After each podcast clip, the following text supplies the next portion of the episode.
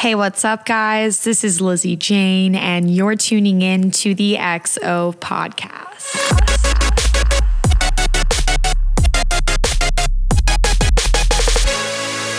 Hi, Mig. How are you? Thank you for coming on the show today. Hi, how are you? I'm great. I'm really glad we got your hair all situated. Yeah. Hair, light, everything. We're all just good and ready to go. you know, we're good. We're ready to go. So, yeah, thank you so much for coming on. Um, for everybody who's not familiar with your work, can you just give us a brief description of kind of the role that you play in our industry and what you've done in the past to where you are now? Yeah, so I am the co-owner and co-founder of Asteria Arts and Music Festival, which is a festival that's going on its fourth year now. And I also do artist development and management.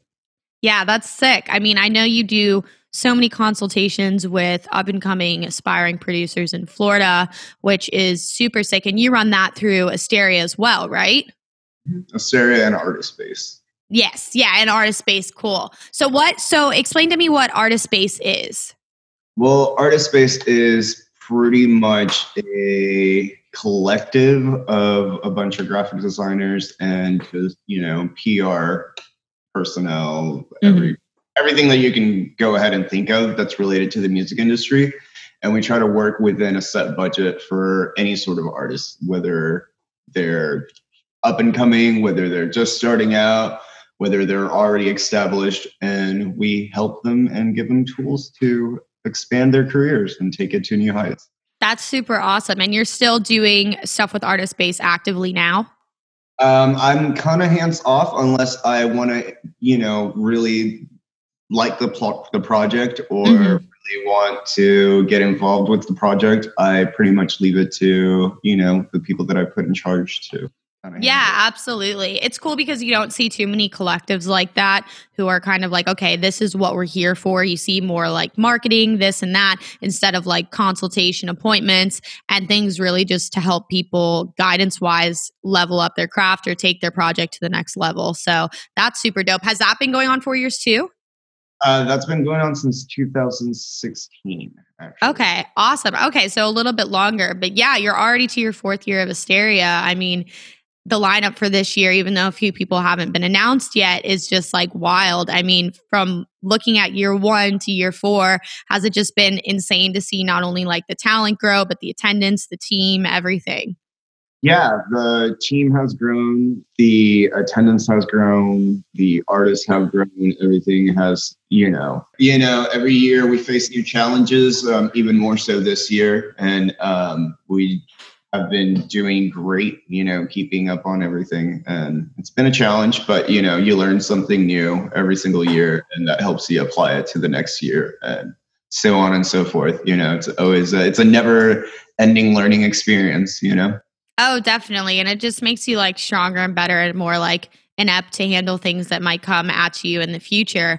I mean, especially with the pandemic happening, obviously, what were your first thoughts when you were like, holy shit, this is actually going to affect all of us and and we're going to have to adapt and really change the way that we approach live events, period, moving forward.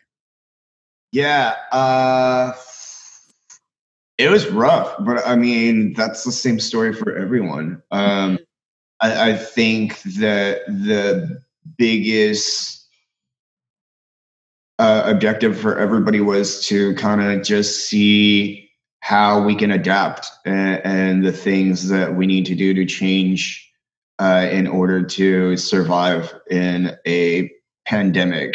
reality of it, I, um, I've seen, I've seen. I, I, think it was the other day that I saw an uh, uh, artist going ahead and doing paintings and auctioning them, auctioning them off, and, and doing limited edition stuff Yeah. like.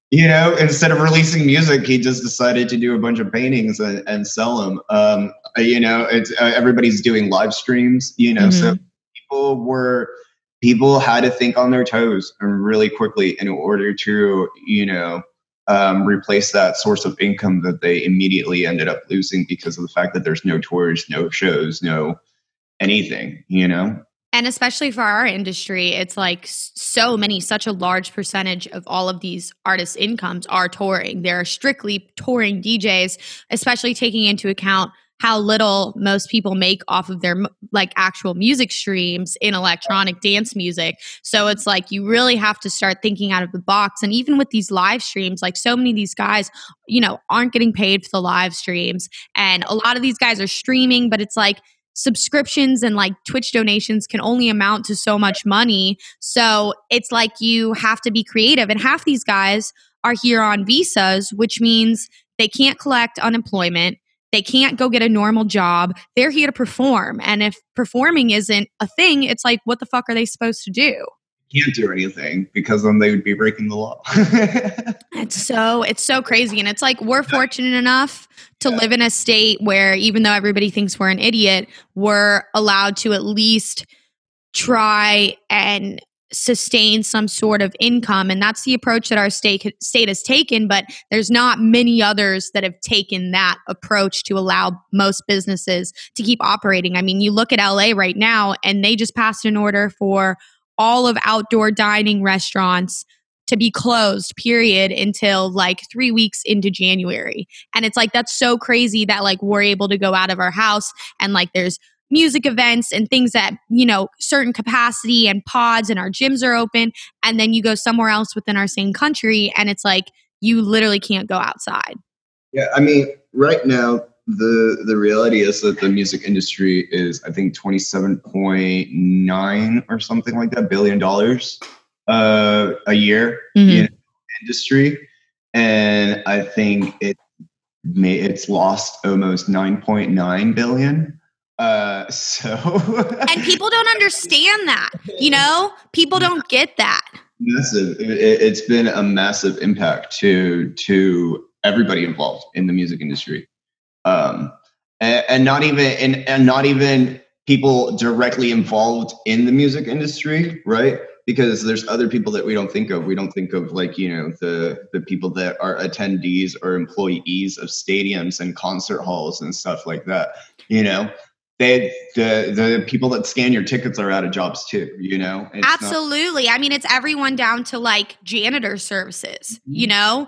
It's like all the way up the chain. It's not just the performers. It's not just the event promoters or the talent buyers or the agents and the managers. It's all of these people that aren't even like directly related to the live entertainment industry or working in that field are also out of a job Absolutely. I mean, think of all the temp companies that you, all the temp employees that are used. You know that uh, because a lot of people are temp workers. You mm-hmm. know, uh, a lot of temp agencies do events, right? Like whether it be security, whether it be stuff. That's like why why it's always like a weird group of misfits that's like doing like event security when you go to these places. Like you're like, holy shit. You know, like none of them look like they all like should be working together, but somehow they're working together. You know. Uh, so yeah, I mean, all those groups are affected, you know, and those people rely on on that income too. I mean, there's a bunch of people that rely on the music industry uh, and, and it functioning, you know, and it being shut down just minimizes a bunch of work you know uh, it, it, minimizes stuff you know where you would have where i mean look at the comparison of you, you as an artist can set up you know all of this like your podcast and everything and set it up and put it out there to the world you know, all by your mm-hmm. lonesome. You don't have to hire anybody for that, you know? Correct. So is like, you know, the overhead for all of these things, you know, the live streams, you know, minimizes overhead, you know, that a typical club has. So yeah, a lot of people are finding ways to survive, but it's not a sustainable um, it's not a sustainable method of no it's like a ticking time bomb to the fact that a lot of people also understand don't understand that a lot of these independent venues that don't have overhead or investors behind them are just not going to come back.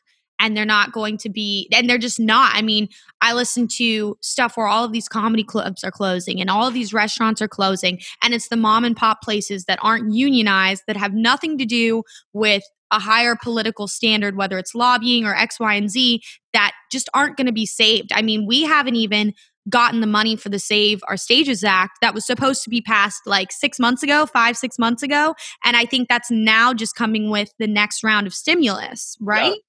Right. It is, but the thing is that there's a lot of companies that once again we run into, you know, the qualifying factors. A lot of them, a lot of businesses don't go ahead and qualify. Like a lot of the people that might go ahead and be needing these loans might not either be educated enough to to uh, educated about them enough to to apply for them or feel comfortable applying for them. Mm-hmm. Uh, or you have uh, big corporations that already have their lawyers, their you know, and, and and their whole entire accounting team and all that stuff at the ready with the paperwork, ready to submit it like that, you know. Yeah, and, and then the money's gone.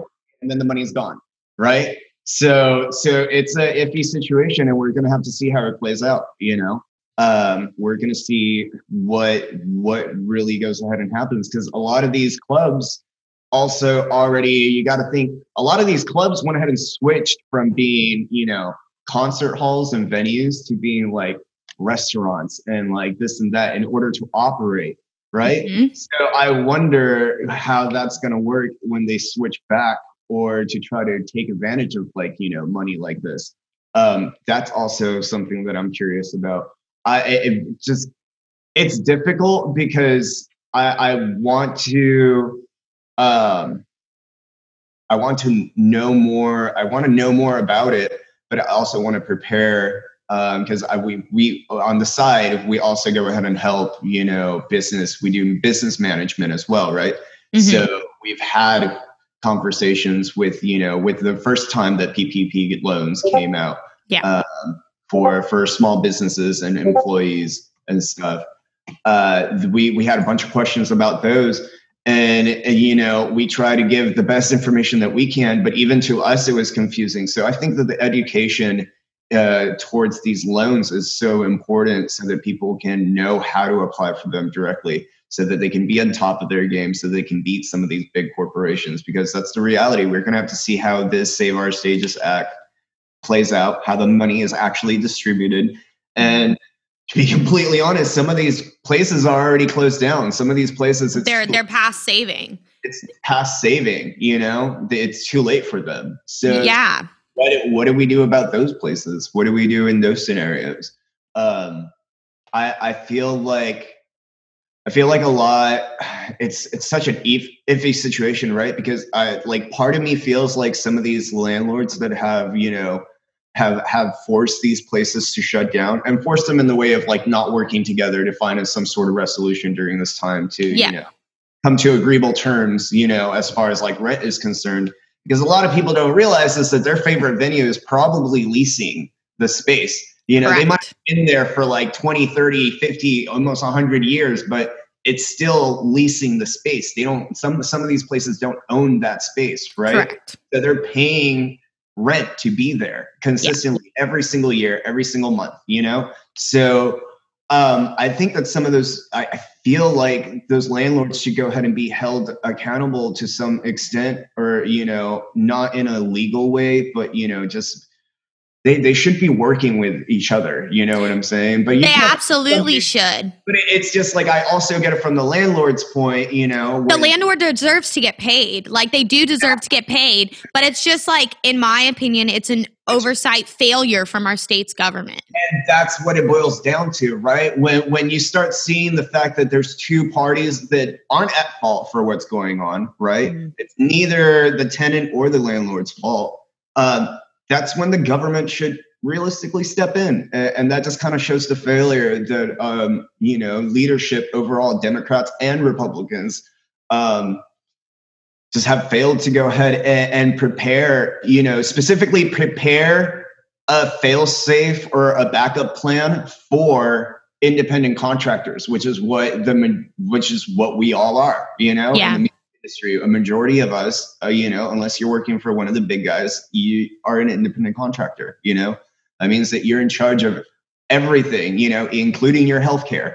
So it's difficult. It's very it's very difficult to be in one of the sectors that kind of gets ignored when everything's okay and we don't have disasters like this, right? Yeah. But then we we end up in situations where we're like now where we're rushing a bunch of legislation and we're rushing a bunch of shit, right? And unfortunately, we live in a government where we need to read the fine print because, as I'm sure that you found out, uh, there was a ton of stuff, even stuff that affected streamers and um, even people sharing memes and stuff. Like you know, Yeah. like inside a COVID relief bill, you know, just like smashed in there, just like, you know, a little paragraph like on the bottom, you know?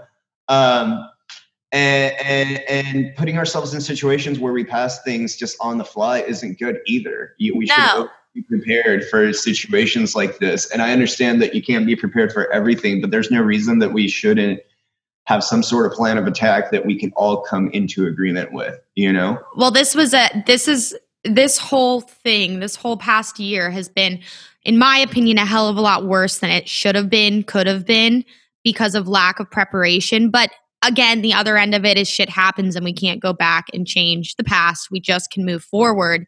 However, you know, you would hope if anything like this in this kind of conceptual perspective were to happen again, that this disaster does not follow. And it just it just really really sucks because it's like of course it's like all of the fine print that the average person is not there to read or understand because there's not a liaison for the independent contractors or for the mom and pop businesses. And you're just pretty much left to die. And i feel like that is what's fueling the ever growing like division in our country between the top and the bottom. And and it's really scary in my perspective like i have the conversations with even my parents all the time. It's like what's going to happen to all these kids who haven't been in school for 6 months to a year what's going to you know and, and i'm not and i'm not talking about the kids who have the parents who have the funds to hire homeschooling or have the time to you know sit down and talk to them and help them out with what's going on. It's it's the people in low income housing. It's it's the average blue collar worker who has to go to work and has to continue to provide for their family or try and collect some sort of in unemployment where i talked to like my step little cousin and he had a complete 6 month block where he was just not learning in 4th grade and it's like what are the long term effects of that and the long term effects of all of this stuff My little brother right now is doing the online schooling, and my mom used to go ahead and be a teacher as well. And she, even her opinion is that it's horrible. And then if one of my closest friends, his son is in a private school that Mhm. has, you know, done the the online schooling, and then it's the same. And then I also know, you know, teachers uh, and that are really frustrated because you know you're throwing this you know never in their lives where they did they sign up you know Yeah. to online classes you know And then, like, I know the teachers went on strike because they weren't receiving hazard pay and, like, all of this other stuff where it's just these long term effects that we might not see now, but maybe in the next five to 10 years, we'll see them. And it's just, it, it sucks because it's like even the people that you have working underneath you as a team for Asteria are all 1099s, correct? Yep. Most of them yeah So, and it's even with like a boutique festival like yours, you still have what a few hundred employees, eh, you know, you know, give or take. And and a lot of them are volunteers to come to the festival, but a lot of them offer value like the production value and the TMs and all of the people you have put into place to make sure the festival functions. right It's crazy. I mean, have you taken any cutbacks moving forward or have had to increase your team because of the COVID precautions? to increase our team just not necessarily due to covid but mostly due to the overall growth of the festival right? So because of our growth we've had to you know expand the team. Yeah, uh, i can't it's grown to the point where i just can't do it just by myself. And then obviously with covid and everything like that um, we've been doing extensive training um, and getting certifications and Mm-hmm. following all kind of reading as much materials as possible so that we can follow the implement the correct guidelines that we feel um, are going to keep you know our attendees safe for for Asteria this year. Mhm. Uh, so that requires an entire team. You know, Absolutely. but the the same way that uh, uh, the same way that you're seeing, you know, COVID compliances teams pop out all over the place. You know, you, you're you're seeing places at theme parks that are taking temperatures and doing all that jazz. I think that COVID has taken away some jobs, but it's also added some jobs. Uh, it's added some new positions for teams. Um, it's made us I, I think it's going to help us be in the future be more aware about the overall hygiene and just like you know germ distribution and bacteria distribution which is what should have always been Yeah, there just- to begin with yeah. right like wash your hands you know like I just remember it's like wash your hands, count 30. Like when you're a little kid, and it's like somewhere between that point and a person becoming a young adult to a full blown adult, they like lose that. And they also lose like the conception for trying to be active and trying to be healthy and trying to build up your immune system because the people who are getting hit the hardest with this disease are people who don't take care of themselves. And it's real and it's hard and it's hard. And it's like yes some people have you know pre-compromised immune systems. And it's like that shit you just can't control. But you can control the vitamins you take and you can't control the amount of water you drink and the time you spend in the sun and the time that you try and you know eat your veggies and eat your fruits and like all of that shit matters. Taking a shower matters. Washing your hands matters. And it's like we've we've watched other continents like asia wear masks forever.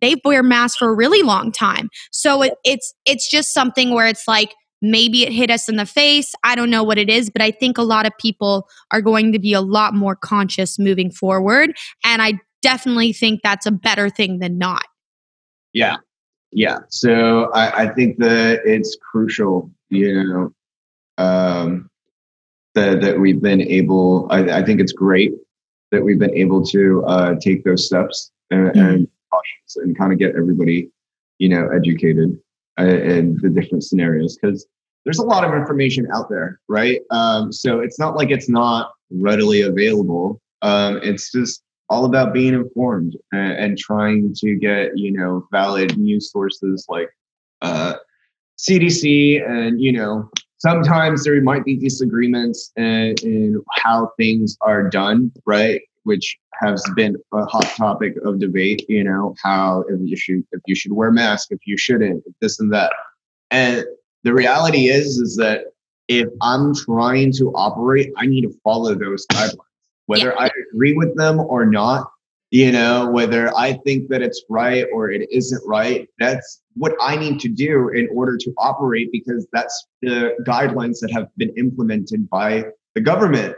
aka the person allowing me to proceed with what I'm doing. So, you know, um, uh, I, I think that, you know, getting all the event promoters and, and everybody that is involved in the event industry and with the time that we have right now, um, because of the fact that we're not doing events and, and everything, we should touch up on those things, right? correct We should we should do our due diligence in order, and it's only going to go ahead and help you. I mean, it's not it's not like it's going to look bad on your resume. Instead of you know sitting here that you know you had to end up doing like 30 40 you know hour weeks doing uber or doordash or whatever if you at least took like you know two hours of your like saturday or night to to touch up on these like certifications that are available for free you know or learning you know these new guidelines in place for whatever city or state you live in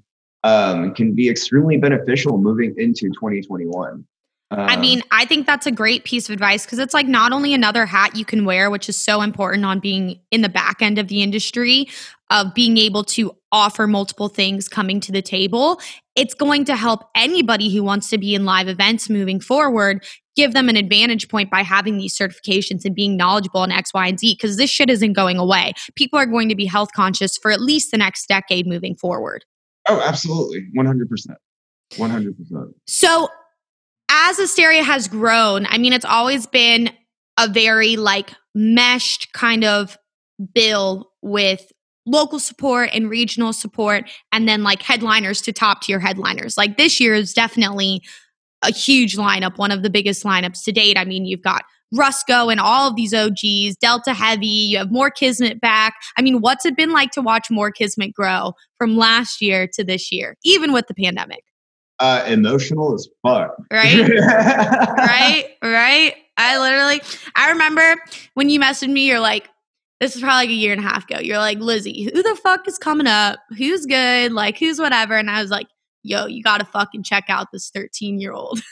and you're just like, or 14 or whoever the fuck he was. But you're fucking crazy. All right, I'm in. yeah, yeah. You're like, okay, okay. And I mean, I remember Jared Too Kind was originally the one who showed him to me. I remember reaching out to him. I was like, dude, I don't know if I need to talk to your mom. I don't know if I need to talk to somebody else, but I would love to have you on my show. Like your music's kick ass, but it's like, it's so cool that that's the growth I feel like you're able to see because you have that belief in like lower card artists at the time or artists who have honestly no traction behind them to see them go from like one to two. Like people like Pixel Terror, people like Chime, who have really just like come into their own, especially with this whole new like melodic wave that's happened over the last year. And now they're just huge players.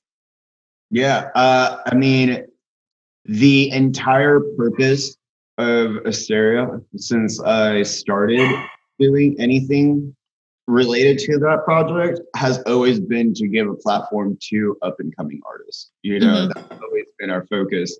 And, you know, almost using the larger artists, the audience that the larger artist is going to go ahead and be bringing in mm-hmm. to allow us to strategically place, you know, undercard artists um, yeah. in the lineup so that they can receive the crowd that they that we feel they truly deserve, right?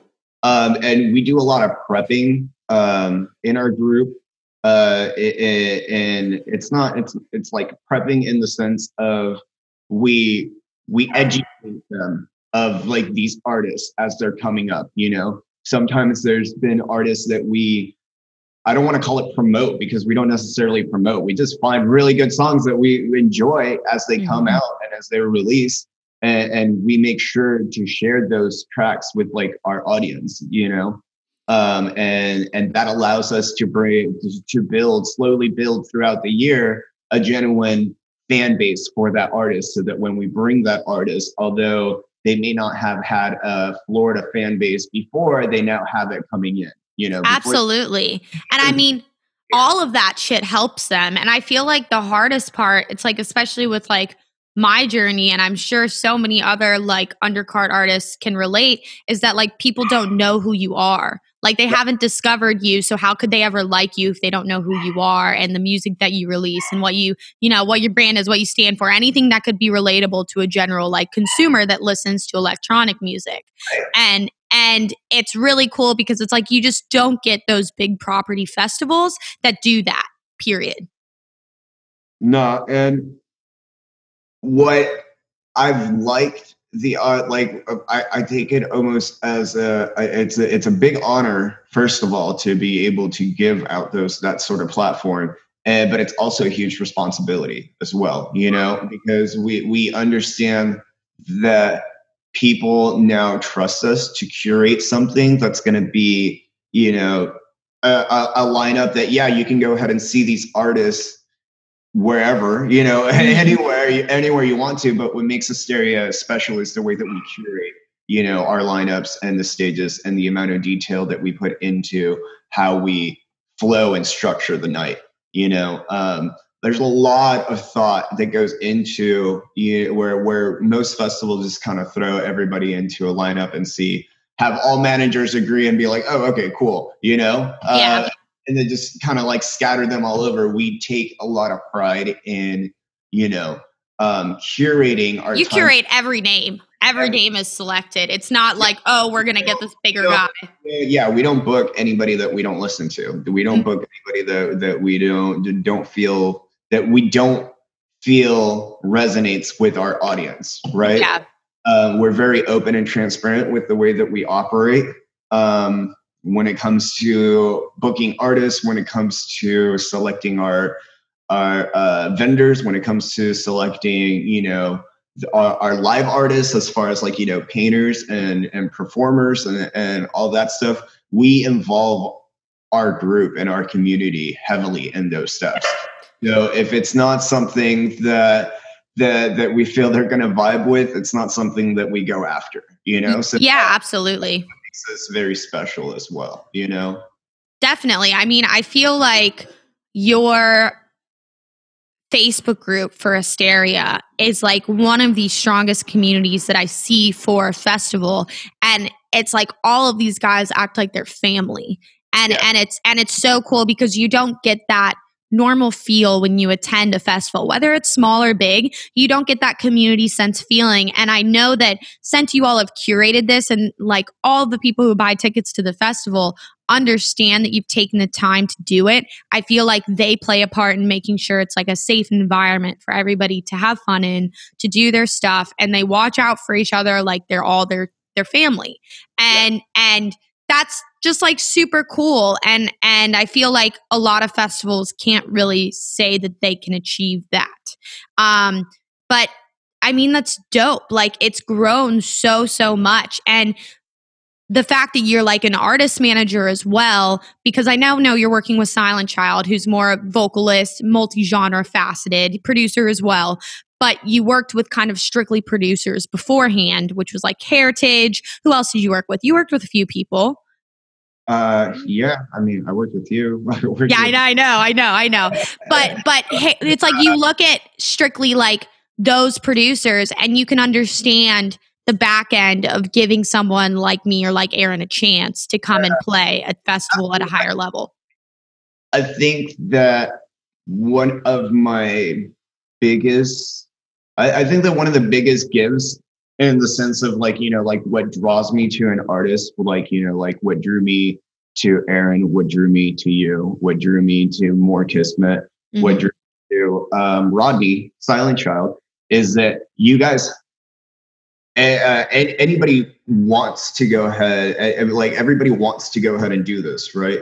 Yeah. but very few have that determination where where they go ahead and understand the steps that it's going to take um, take those steps fail right? Know that they have to go ahead and work on a b c whatever. Go back to the drawing board actually work on those things come back you know and, and have that sort of like uh, you know until you get a polished product and, and every single one of you guys have been able to go ahead and do that you know um, and, and and i feel like that's been like one of the biggest things for me aaron um, you know before i even worked with him on anything he was sending me tracks for almost three years two years or something like that yeah. and it wasn't until I was seeing more consistency and more consistency with his sound and his production that I was like, all right, bro, let's fucking do this shit. I want to go ahead and do something with you, you know? Like, yeah.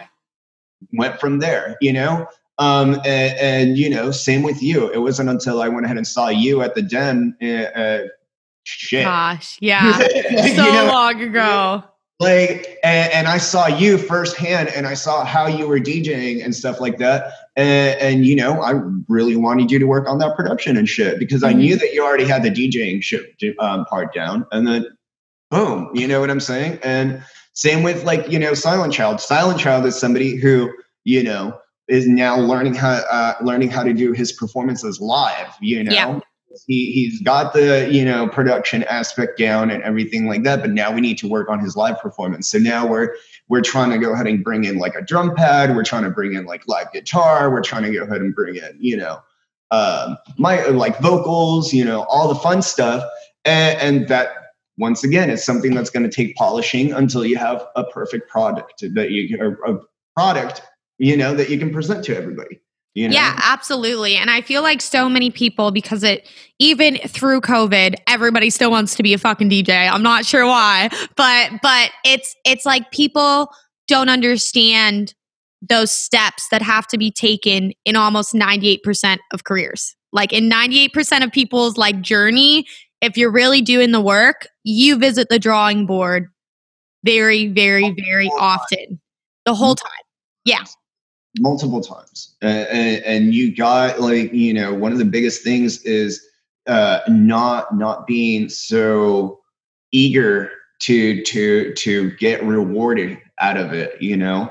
Like like you shouldn't like sit down fiddle with like you know a, a daw you know and, and and be like oh yeah i should have like a, a skrillex banger right I was now. about to say I'm Skrillex. I am Skrillex.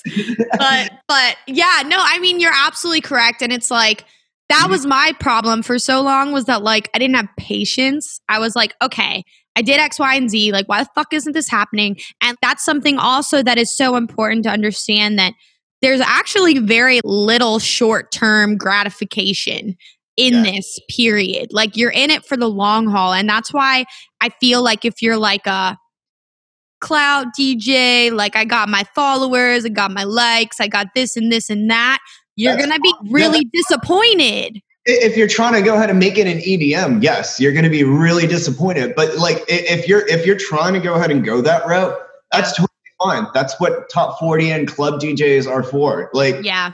There's plentiful and let me tell you the job security is way better. Like yeah. so by all means take your clout DJing and take it to like a club and, and, and do a club night or top 40 or some shit like that. But if you're trying to do that with like EDM and you have no production whatsoever, you're going to have a bad time. Yeah. You're going to have a terrible time. Yeah. Yeah. And, and, and it's just a process. You have to be ready to like, I think the easiest way to get that anxiousness of, okay, this is a long haul is to just start and just fucking do it already because that's the only way you're going to get closer to failing, closer to learning, closer to doing better at the same concept. Start doing it already right off the bat and then instead of just saying oh i'm going to get to it or i'm going to get to it and, and and be happy of all your little achievements. It's okay to be proud of those like you know. You have to be you get you, told so no so many times exactly if, if you laid out like you know just like a drum beat or, or, you know like simple super super simple and, and, you made it sound super crisp and and you know it's to your liking be proud of that. You know, mm-hmm. like like there's no reason to be like, oh well, it's not a full completed song, so I'm just gonna kick myself in the ass. Like you're not doing anybody a favor by putting yourself. You're like, why are you beating yourself up? No. Why? Like, yes, hold yourself accountable. Learn. You know, like say like structure yourself in the sense of like, oh, I'm gonna take you know an hour to learn this every single day, or or I'm gonna you know educate myself on on this or that for for you know for an extra two hours on this specific day you, you have to put that dedication in 100% but that doesn't mean that that that that you shouldn't be proud of like any little accomplishment or anything that that, that you feel is an achievement for you right? Because at the end of the day this is your career. It's for you right? So so just because um Timmy from, you know, next door is like is skyrocketing through their courses, you know, and, and is making banger after banger. That doesn't mean that you're you're you're dumb. That doesn't mean that you're not getting it. That doesn't mean that it's, you know, you're learning at your own pace and the music that you're gonna create. Timmy ain't gonna create your music for you, right? So like like he's not gonna steal your ideas and like, you know, make him himself. The music that you want to create is still gonna be in your head, you know? Absolutely. and I mean, expanding and learning and, and just being motivated and holding yourself accountable to to the fact that if you want to succeed in this you're going to have to put that dedication in I mean, that's it. And it's like so many people, including myself, and I think any new artist has gone through this this facet where you want to just skip the steps and you don't want to do the steps and you don't want to you don't want to do the work in these like points where you're like, damn, like I know I'm not fucking good at this. Like, how can I get around it? I can't tell you how many times I've been like, how can I like not do this and and do it some other way to get the same exact result? And it's not. And it's like, and if you can understand that at the get go, you're gonna save yourself so much time and so much wraparound time where you're just making things less efficient than they need to be. And and it's like you do, you're a nice enough person to where you give like consultation to a lot of these like regional to non regional artists on you know just problems that they're going through like uh, roadblocks in their journey. And it's like what are some of the things that you most commonly hear from these artists where they're just like beating their head against the wall? Just self-doubt. Yeah. Realistically like that's one of the biggest things. It's just like getting around that mental hurdle of like exactly what I just touched on is just not having that immediate reward, right? Mm-hmm. Like you, you feel like because I opened up FL Studio and I didn't come out with like a full length track or or this or that, like when I closed it down, that that that I'm a failure. I didn't do anything. You know, like like yeah. I, you know, like like I get frustrated or I I you know get feel burnt out.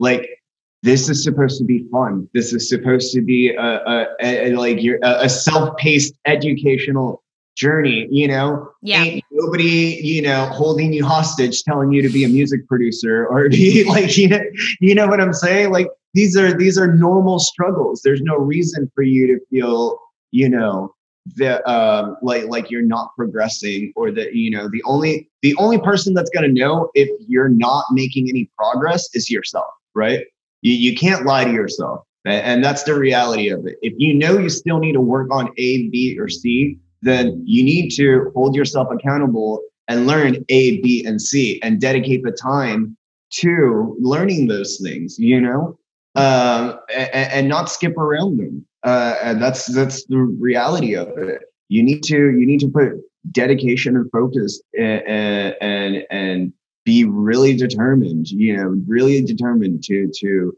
to put yourself and grind and, and be okay with the fact that not every day is going to be a win, but you can be proud of the progress that you've made, whether it's, you know, a, a 10% or 15% or even 2%, you know, sort of progress. Like you should be happy with the fact because ultimately you're going to know the work that you put in, right? Absolutely. So, so, so if you know for a fact that you sat there and you put some hard work, you broke a sweat trying to get that done, then then be happy, be proud. You put in that work, you put in that effort. That, Absolutely. That's, that's what counts at the end of the day. Doesn't it? The result doesn't count um, uh, until you know it result badly put. You know the, the yeah. result count, but you know immediate results aren't what, aren't what go ahead and matter in this industry. Is those long term results, right? Um, Absolutely. Um, even even with artists that that become popular overnight cool. Like they go ahead and make three four tracks they tour for two years and then they're out. They just go ahead and disappear. That's not long term like that's not long term and it's like everyone starts this because they love it obviously.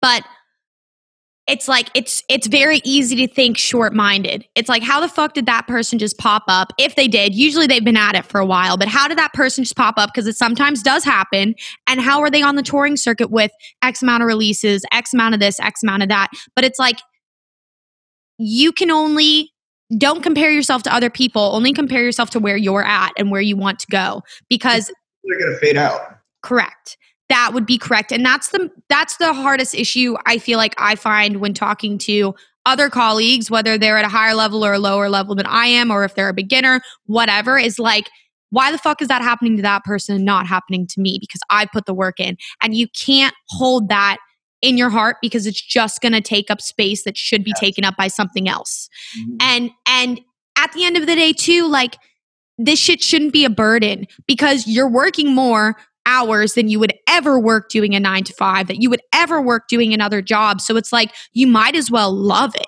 Like yeah. you, you know, and you have to like the music that you're making. Like I listen to my fucking music all the time. I had a podcast with Swarm yesterday. He loves his music. He's like, I'm my number one top fan. And like, you should be your number one fan because you should be happy with the product that you're producing. And if you're not happy with it yet, that's okay. You're not going to fucking sound like Skrillex out the door. Like, it's not possible and, and I'm sure that you know you you've gone fairly far since you've since your start, you know, and you have a long way to go. But yeah, sure that even now you appreciate or wish you could go back to like moments where you were just starting out and just learning everything because it's it was just so so innocent. oh yeah, and, and, so like less hostile, and it was so much more fun. Yeah, and yeah. that's reality of it. it it's it, it, almost it loses its it, it's almost like a new childhood, you know.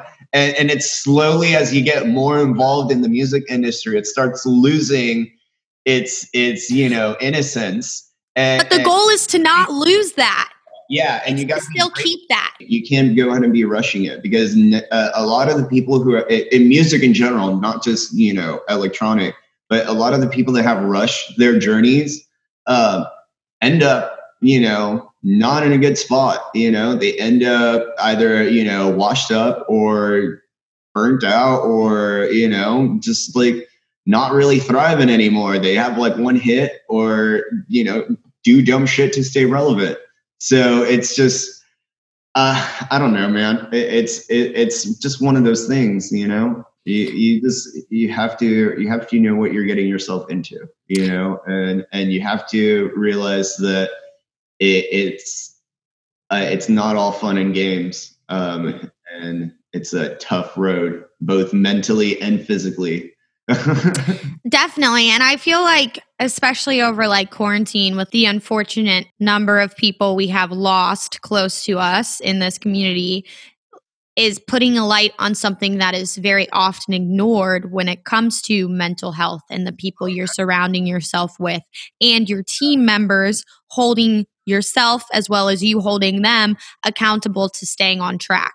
And and that's something that you know, and it, it makes me mad because it's like, even with everything that's happened, it's like we live in a world where something's a 30 second trend and then it disappears. Yep. And and no matter what it is, if you're trying to cancel someone for playing a COVID show, if somebody, you know, said something online or some girl came out and said, you know, he did this to me at a club, it's like a 12 hour window where everybody needs to say their mark and then the next day starts and it's been forgotten. And that's what I feel like has happened with this whole talk on mental illness. And it's like, how are we going to move forward expecting a change when we're doing the same thing over and over again? Like, how are we going to make that difference to where this shit doesn't happen? Because you know, when it happens, other people are aware that it's happening on their team, other people are enabling it. And it's like, we live in an industry where people don't want to talk about it because it definitely is less accepted than it used to be with drugs and alcohol and all of that shit. But people still do it behind closed doors nonstop. So it's mm-hmm. like, where does that, where is the line drawn, if at all ever drawn, where it's like, hey, not only is this like not okay, like do whatever the fuck you want, but like it's not good for you. Like it's not like, like you're living a hard life anyways. All of these people who are touring all the time, they're not seeing their significant other, they're not seeing their families, they're going from not sleeping seven to nine hours a night to sleeping in airport chairs to playing shows where alcohol and drugs are getting shoved in their face. Like, when does that become, hey, like this isn't how it should be? Like, I don't know. Like, does that ever happen? I mean, I think that that's what I think that that's why we need to establish a more, you know, a, a more a community that holds themselves more accountable you mm-hmm. know? Um, because everybody's really quick to you know put ah rest in peace i'm so sorry for this and that but we we we never hear about anybody taking action. Very rarely go ahead and hear about anybody taking action you know um, the, there's a ton of resources out there that the people could go ahead and be using um, there, there's a everybody should go ahead and not be an asshole to each other, first of all. First of all yeah, first of all, first of all. And, and, and, we should be, you know, more. I think that we're we're getting to a point where we're being more accepting of, you know, getting help, being, you know, on the right track. Um, I, have seen a lot of people the last two years getting sober um, yeah. and, and starting their own challenges with friends and and all that. So I'm hoping the the the that we are at that point, you know, uh, we're that we're we're at that point where as a community we're we're developing and moving forward and, and being, you know, honest with the reality uh, that touring artists and people in the music industry face. Um, you know, when it comes to substance abuse or when it comes to depression and you know um, things of that nature, uh, we we have to be more open about about that dialogue. We need to be more open about establishing those lines of communication and, and being there for each other. You know, um, I, I think that if anything, I think the pandemic should have should should honestly have made us realize um, how similar of the problems that we all face are. Right. It's a very short list. Yeah, so so so so I, I, feel that that should bring us a lot closer together um, for 2021, in my yeah. opinion, right? And, yeah. and, that's obviously perfect world scenario. So I'm not saying that everything's perfect, but I feel that the multiple losses that we've we've, we've had, you know, this year in EDM and and their causes. Um, and just music and in the world in general, because we've had some very iconic figures as well go ahead and pass away um, th- this year.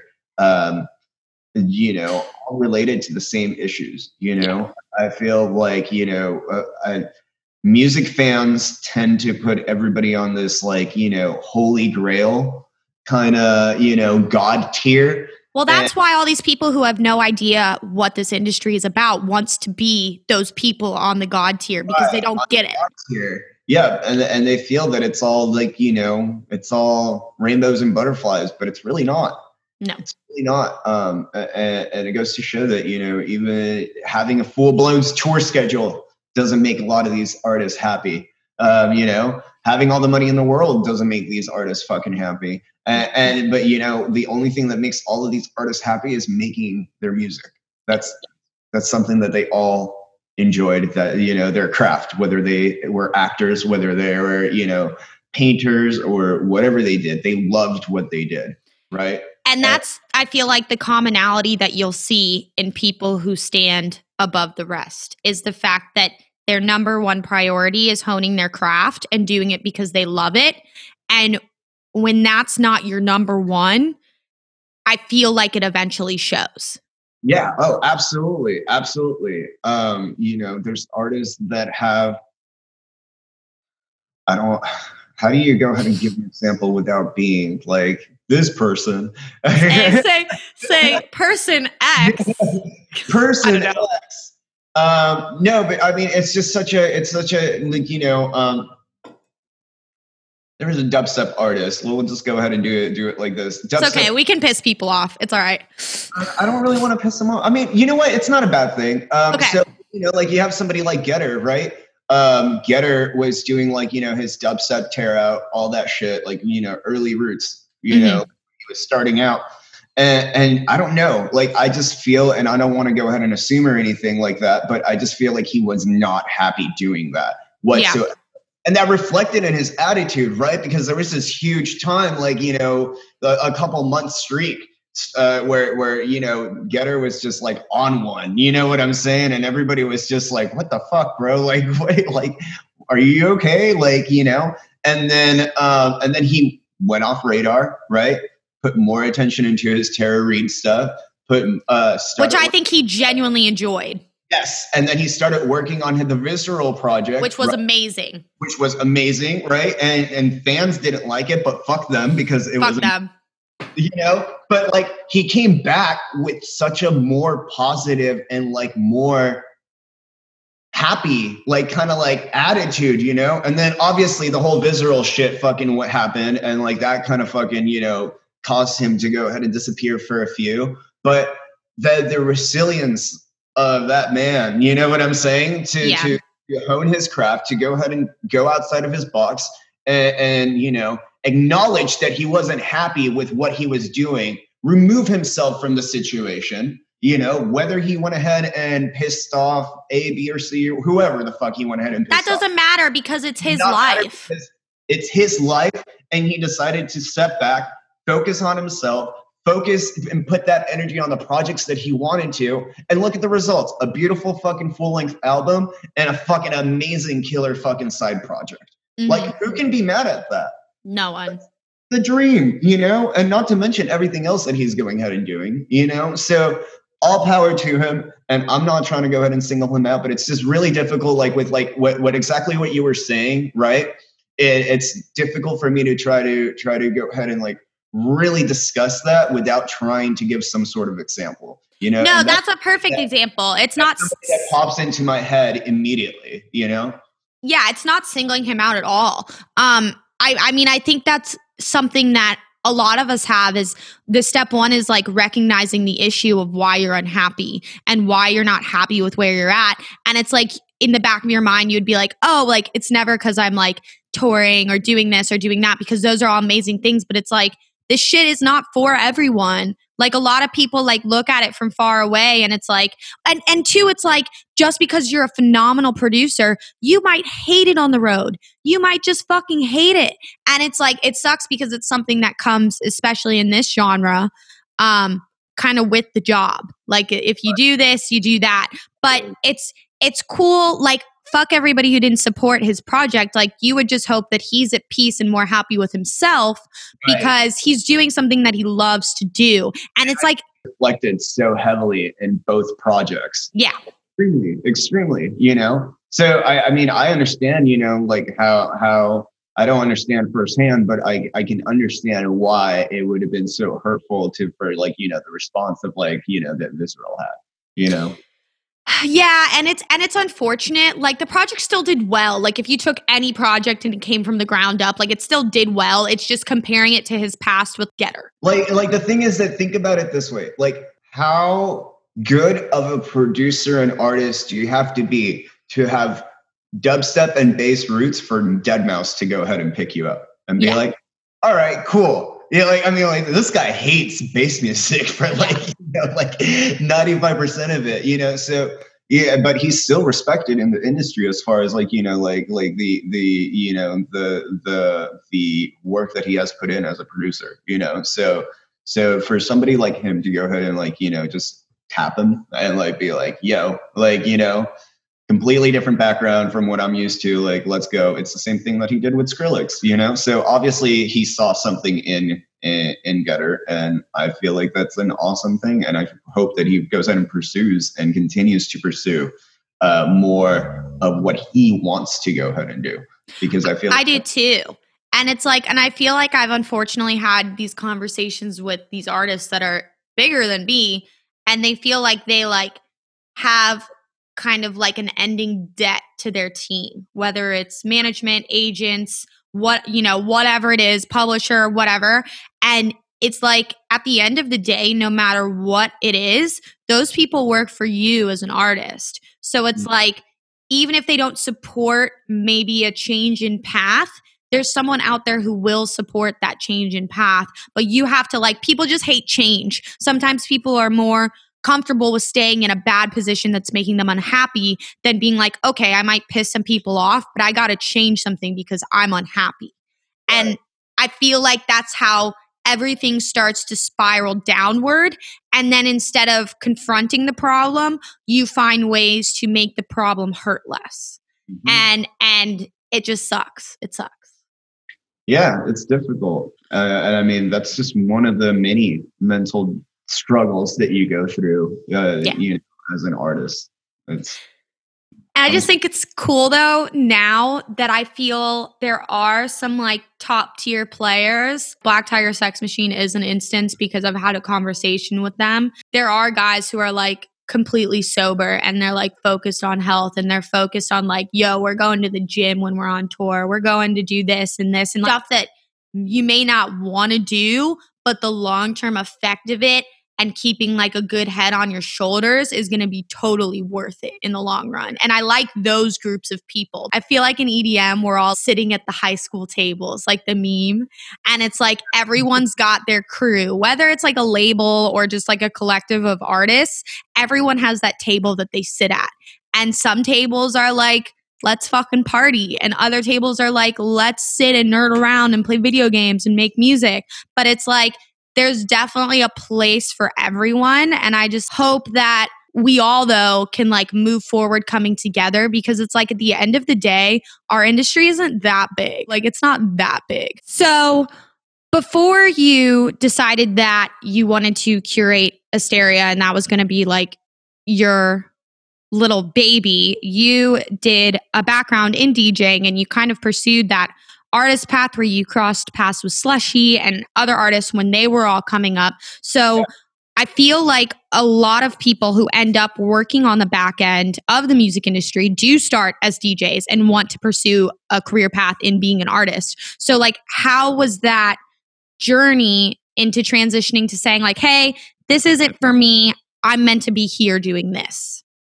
I just it just felt so much more rewarding. Like you know, Yeah.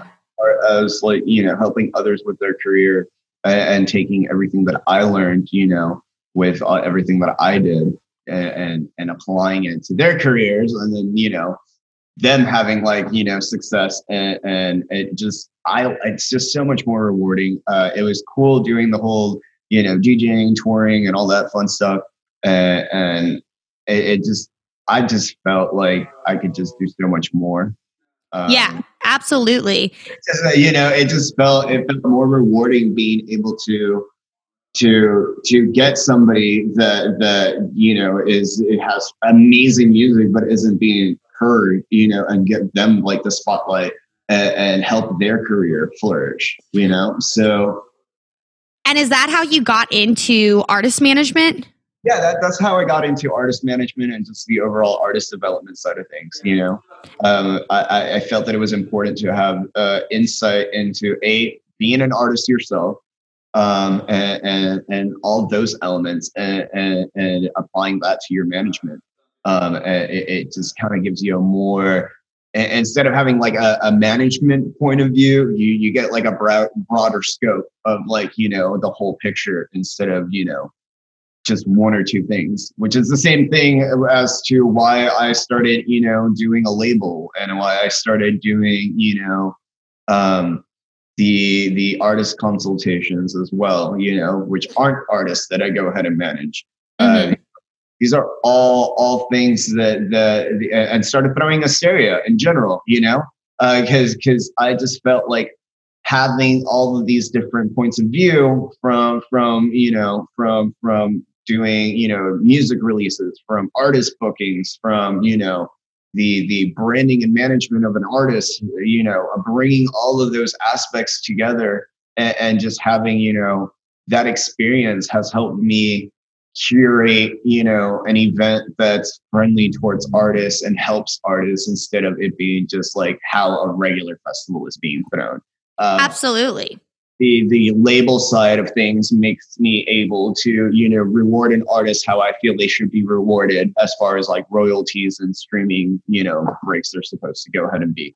You know um, with the with the management side i'm able to understand the importance of an artist uh, you know needing their time and and, and being in a stress-free environment to create the music that they need to create in order for their full potential to you know go ahead and be shown you know, and so they don't have to worry about business and and this deal and that deal and this and that, you know, so they don't have to stress about that. Um, all of those cohesively put together has helped me uh, be able to bring something to the table that that is unique as far as a festival. It's unique in the, in the way that I manage, and it's unique in the way that um, I develop artists overall, and, and the experience and, and advice that I go ahead and give to upcoming artists. Absolutely. all comes into play. It's like you're kind of putting in the groundwork to understand and utilize like every piece of the pie. And then you use those pieces of the pies and your understanding to help in other concepts and like facets with whether it's your artist or moving forward with Asteria. And I yeah. feel like even if somebody, like even artists, like even DJs, like even if you don't want to be a manager, a promoter, a talent buyer, or you know, a label A&R. Like it's important to know and understand what all of these things are and their purpose. So important. It's extremely important because then you have artists that have had their friends mismanaging their career, or you have artists that uh, you know have had somebody perfectly managed their career the whole entire time. And then all of a sudden the manager goes ahead and up and leaves. And then you're stuck with you know not knowing what to do not even knowing where to get started you know or you have to end up you end up having to fire your friend uh, or somebody that's incompetent. And then you you're left with a mess that you have to go ahead and sort through and, and, and sort out. Absolutely. So, and i feel like that happens more times than not unfortunately yeah. yeah. Uh, and it's just you you know it's uh it's one of the biggest one you know a lot of uh a lot of artists always go ahead and uh, uh, approach me about playing Asteria and like you know like oh well you know why am I not playing it? Or or how can I get involved with uh, Asteria? Or how can I perform? Or why am I not playing? You know or this and that you know and, and the biggest thing is is that that you shouldn't want to go ahead and be playing a festival. The festival should be wanting you to go ahead and play the festival, right? Because those are the things that matter. A local event or festival, even a club show or anything like that, isn't going to be what gets you sets your career off or you know takes you anywhere. You know what, what's going to really take you places is going to be your music. So you should be at home until you get a phone call or email from said festival that you want to go ahead and play, and that's just the reality of it, right? So Yep. I'm glad you said that. I was like, where's it at? Where's it at? Where's it at? The home, the be at home working thing, because I feel like that's a general misconception to artists, even at like very high levels, is like, eh, there's, you're never going to regret being at home working. No, and there's some artists that are amazing and incredible, and I think that their production is top notch, and I just don't don't book them. And the reason that I don't book them is not because they're not good; it's because I know that they're going to be better if they're not fucking focused on playing a fucking festival in April. You know, Yeah. like if they're putting their fo- their time and focus into you know their production and, and you know working out the kinks as far as like you know their sounds I, I know that they're going to be able to bring way better performance later down the road and, and be able to really bring something special to the table.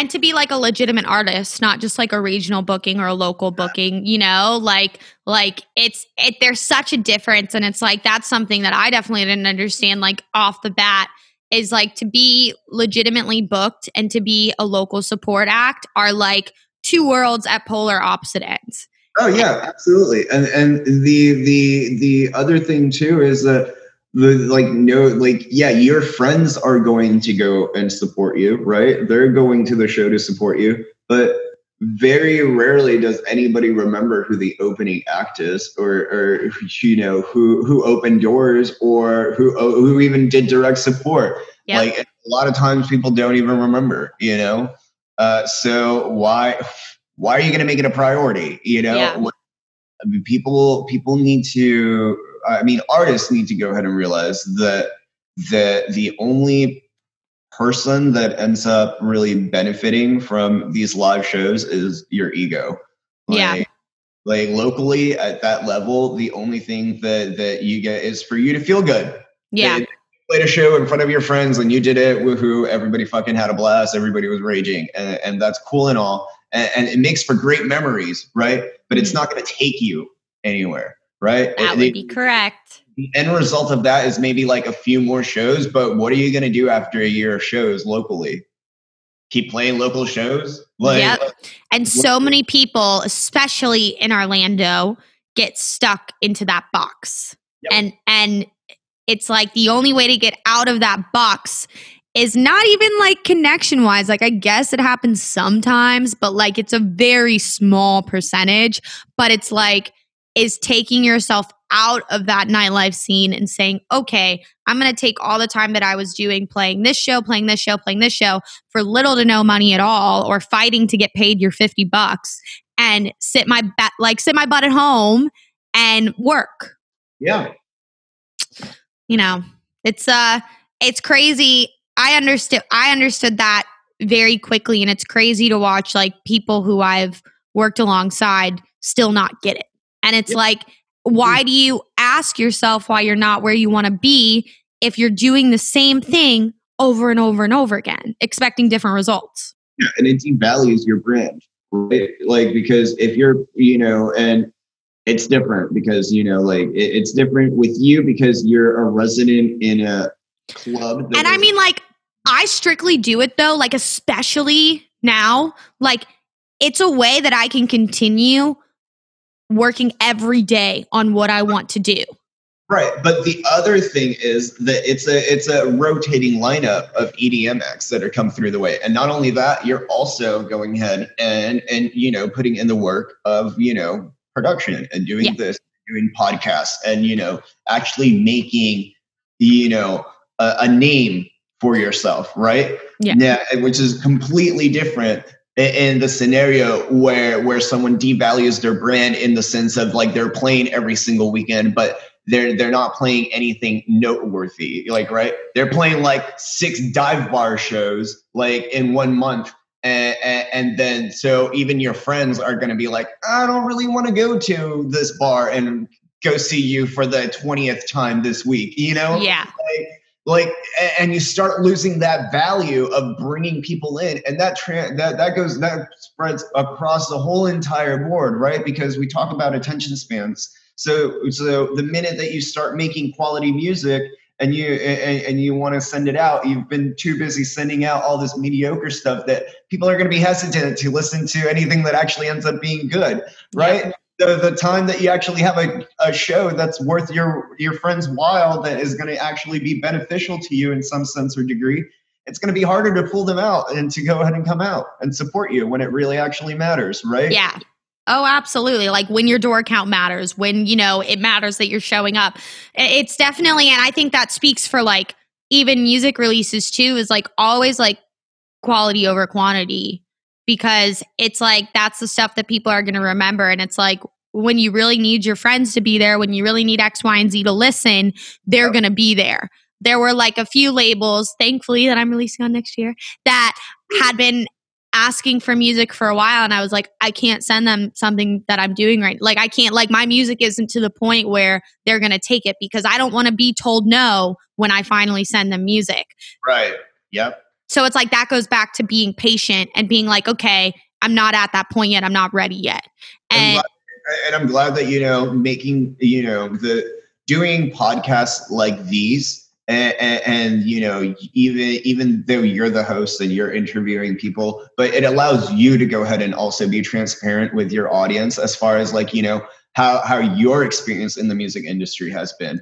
And, absolutely and allows you know the whoever you're interviewing to go ahead and be transparent with how their experience in the industry has been. And it allows people to really get an inside look overall as to like you know the overall like like what it takes for you to go ahead and be listening to like you know like your song you know lizzie's song on spotify. It's a it's a trip man. It's a it's mm-hmm. a journey. And i mean you're talking about like you know you could probably release the song like you know finish it in February and you're not even going to see it until like December being released if you're lucky if you're lucky if you're lucky It's know? crazy. And it's like by then you look at the song and you're like, wow, that's a piece of shit.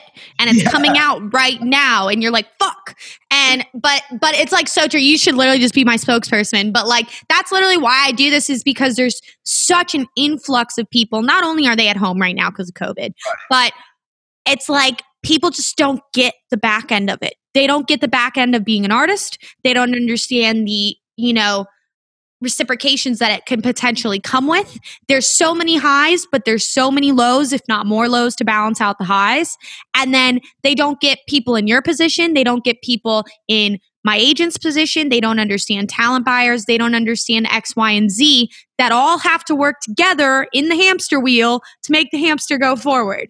And it's like it all matters. And the more that you as an artist or you as an aspiring talent buyer or an event curator can understand people who have already experienced this and gone through the steps, the more things that they can avoid and not make the same fucking mistakes. Exactly and that's why it's been so important for me to do all these artist consultations right because because And most people aren't as nice as you and would not do that.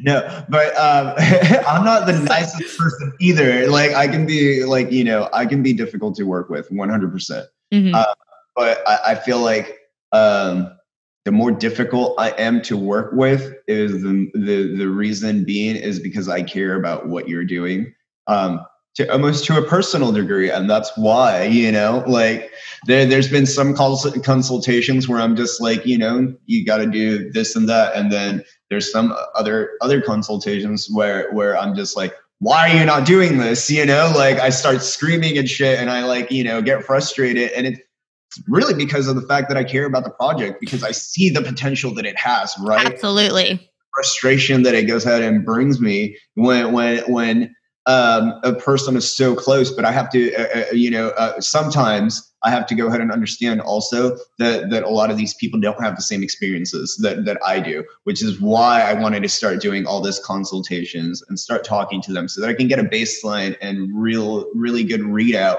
of you know where everybody's at what their biggest hurdles are what do they need the most help with right? So that so that we can uh, uh, i mean artist base and then eventually everybody else in this community in, in podcasts like these you know can help them you know uh, you know and, and help them excel forward and, and make the decision if this is something that they want to get into.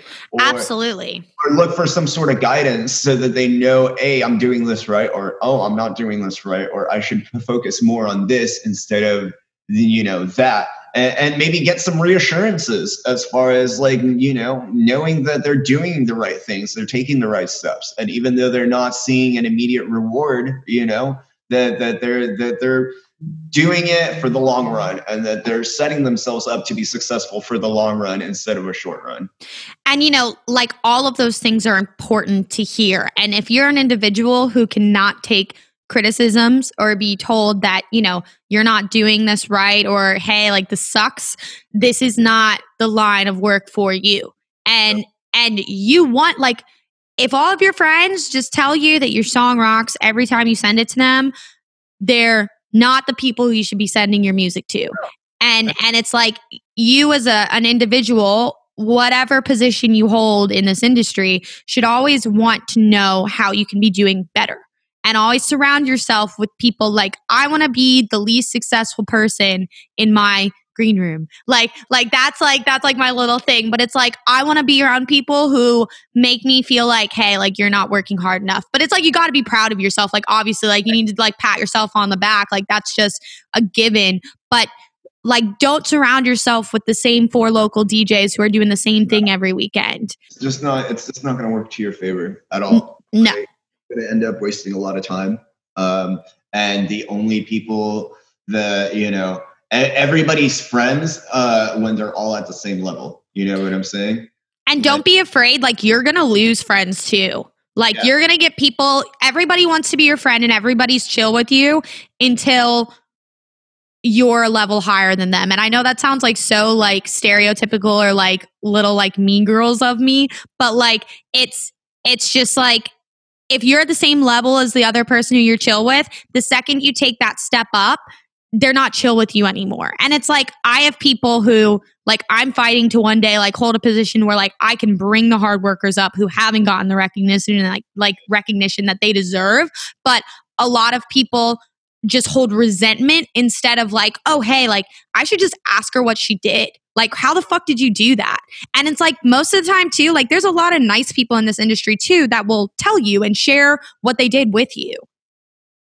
Yeah and it's it's it's difficult and it's it gets even harder to find you know there's a lot of people that are willing to give you you know the basics and, and all that stuff but when you start getting into a more advanced uh, sort of situation you're going to see that those individuals that you can reach out to for help are going to run they like they're going to be thin to none you know mm-hmm. uh, and, and, it's important that you keep you know strong um, individuals and like mentors per se in, in your circle because you need somebody who's going to be honest uh, with their feedback because they want to see you succeed, right? They, they want they want to see your project go places, and, and those are the people that you need to team up with, and that, those are the people that should be managing your team, right? Someone who's actually passionate about what direction your project is going in you know? Absolutely.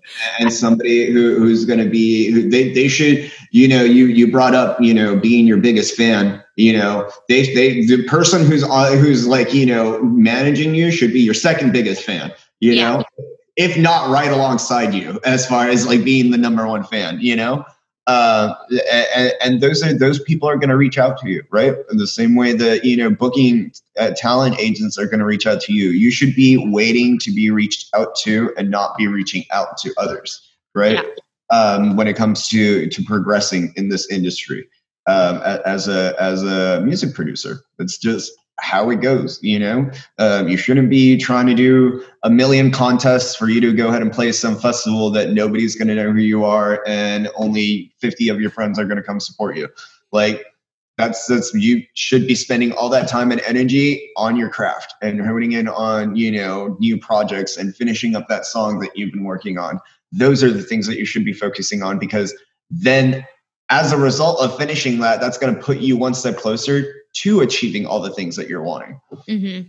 Yep, it goes it goes hand in hand and like the more that you understand the back end of it, the easier it is to like see the path that like you need to take and not avoid. And yep. and yeah, I mean, I feel like the future of events is going to be like super interesting moving forward and seeing how everything's going to start to open up like I mean, do you think lineups are going to change? Like, do you think there's going to be these new characters and new acts like introduced to the regular circuit, or do you think it's just going to go back to being like normal?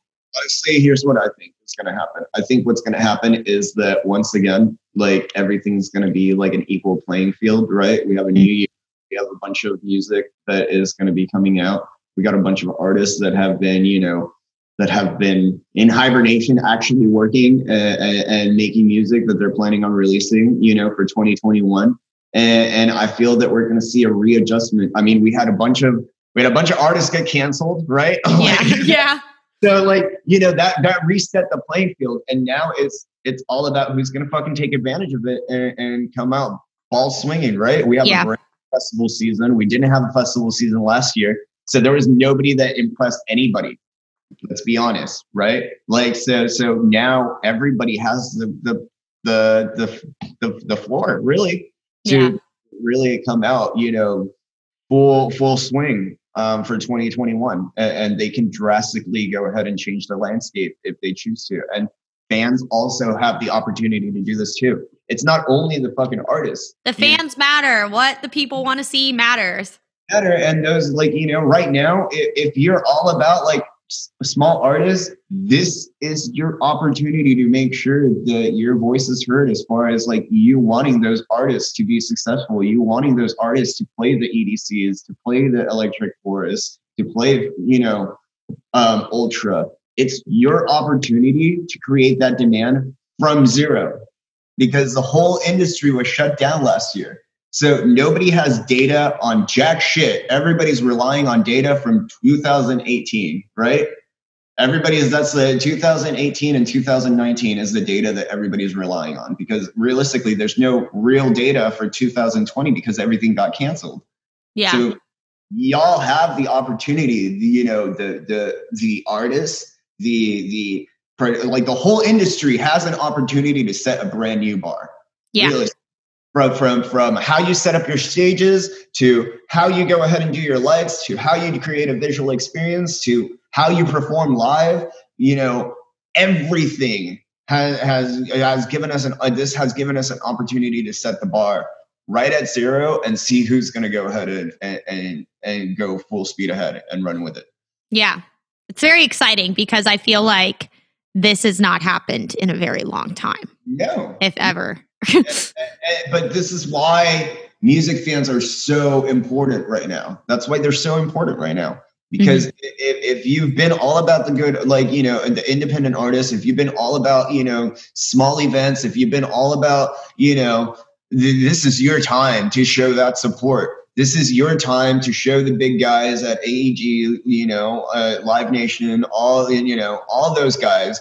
These are the artists that we want to go ahead and see tour the the the US next yeah. year. You know? Like like this is your opportunity to show that.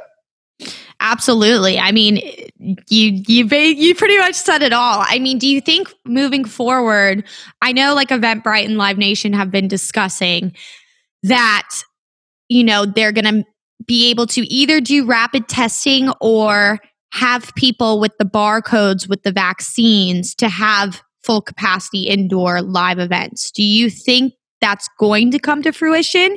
Like, do you think there's going to be a point in time where it's like, if you have a vaccine and you have proof of it?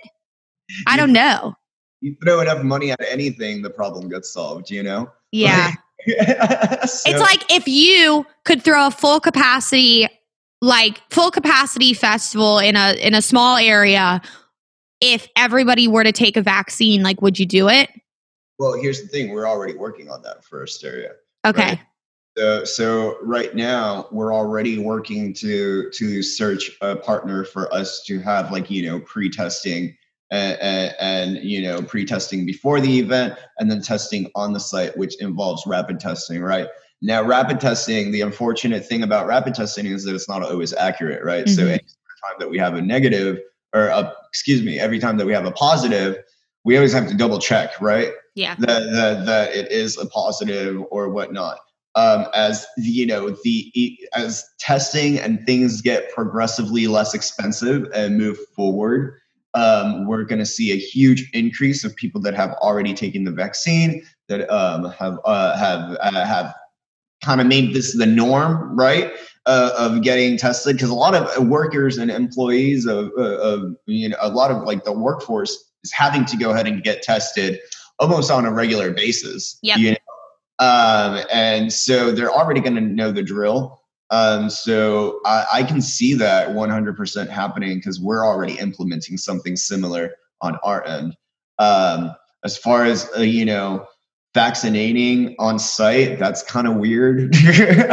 yeah. Um, so I don't know. I don't know. I mean, I, I wouldn't be opposed to it, but at the same time, we got to see where the distribution is at that point, right? Because everything's being done in phases. So, so we just kind of have to see where things are at. So I, I have no disagreement or or see any issues or see it not being something that is implemented, you know, uh, industry wide. It's the only thing that goes ahead and kind of secures us, uh, or, or, not secures us fully, or gives us a, you know, but gives us a some sense of security. Sense of security, exactly. You know, it gives us it gives us uh, a, a preventative measure that we can, you know, put in place. And that's very important right now with how on edge the majority of the country is. Right, right. Which is why it's so important to to do all these things as far as like, you know, looking at the guidelines if you're throwing events, um, making sure that you're following everything that you're supposed to and making sure that your your guests health or, uh, health and safety is is your priority, especially during this time. You yeah. know? Absolutely. Well, I mean, I'm really I'm really excited for for the next year. I want to hope that it's fucking better than this year. I'm gonna I'm gonna I'm gonna say everything's pointing to it being better than this past year. But I just wanted to thank you for coming on. This has honestly been like one of my favorite episodes because like the goal of this is to give information. Like I love hearing about stories from artists and experiences and all that stuff, but like this is the stuff that people and aspiring artists can take away as well as people who aspire to be in your position where I really feel like they can learn and be like, "Oh shit, like I didn't know about X, Y, and Z and now I have one take from these two people on it." If you feel me.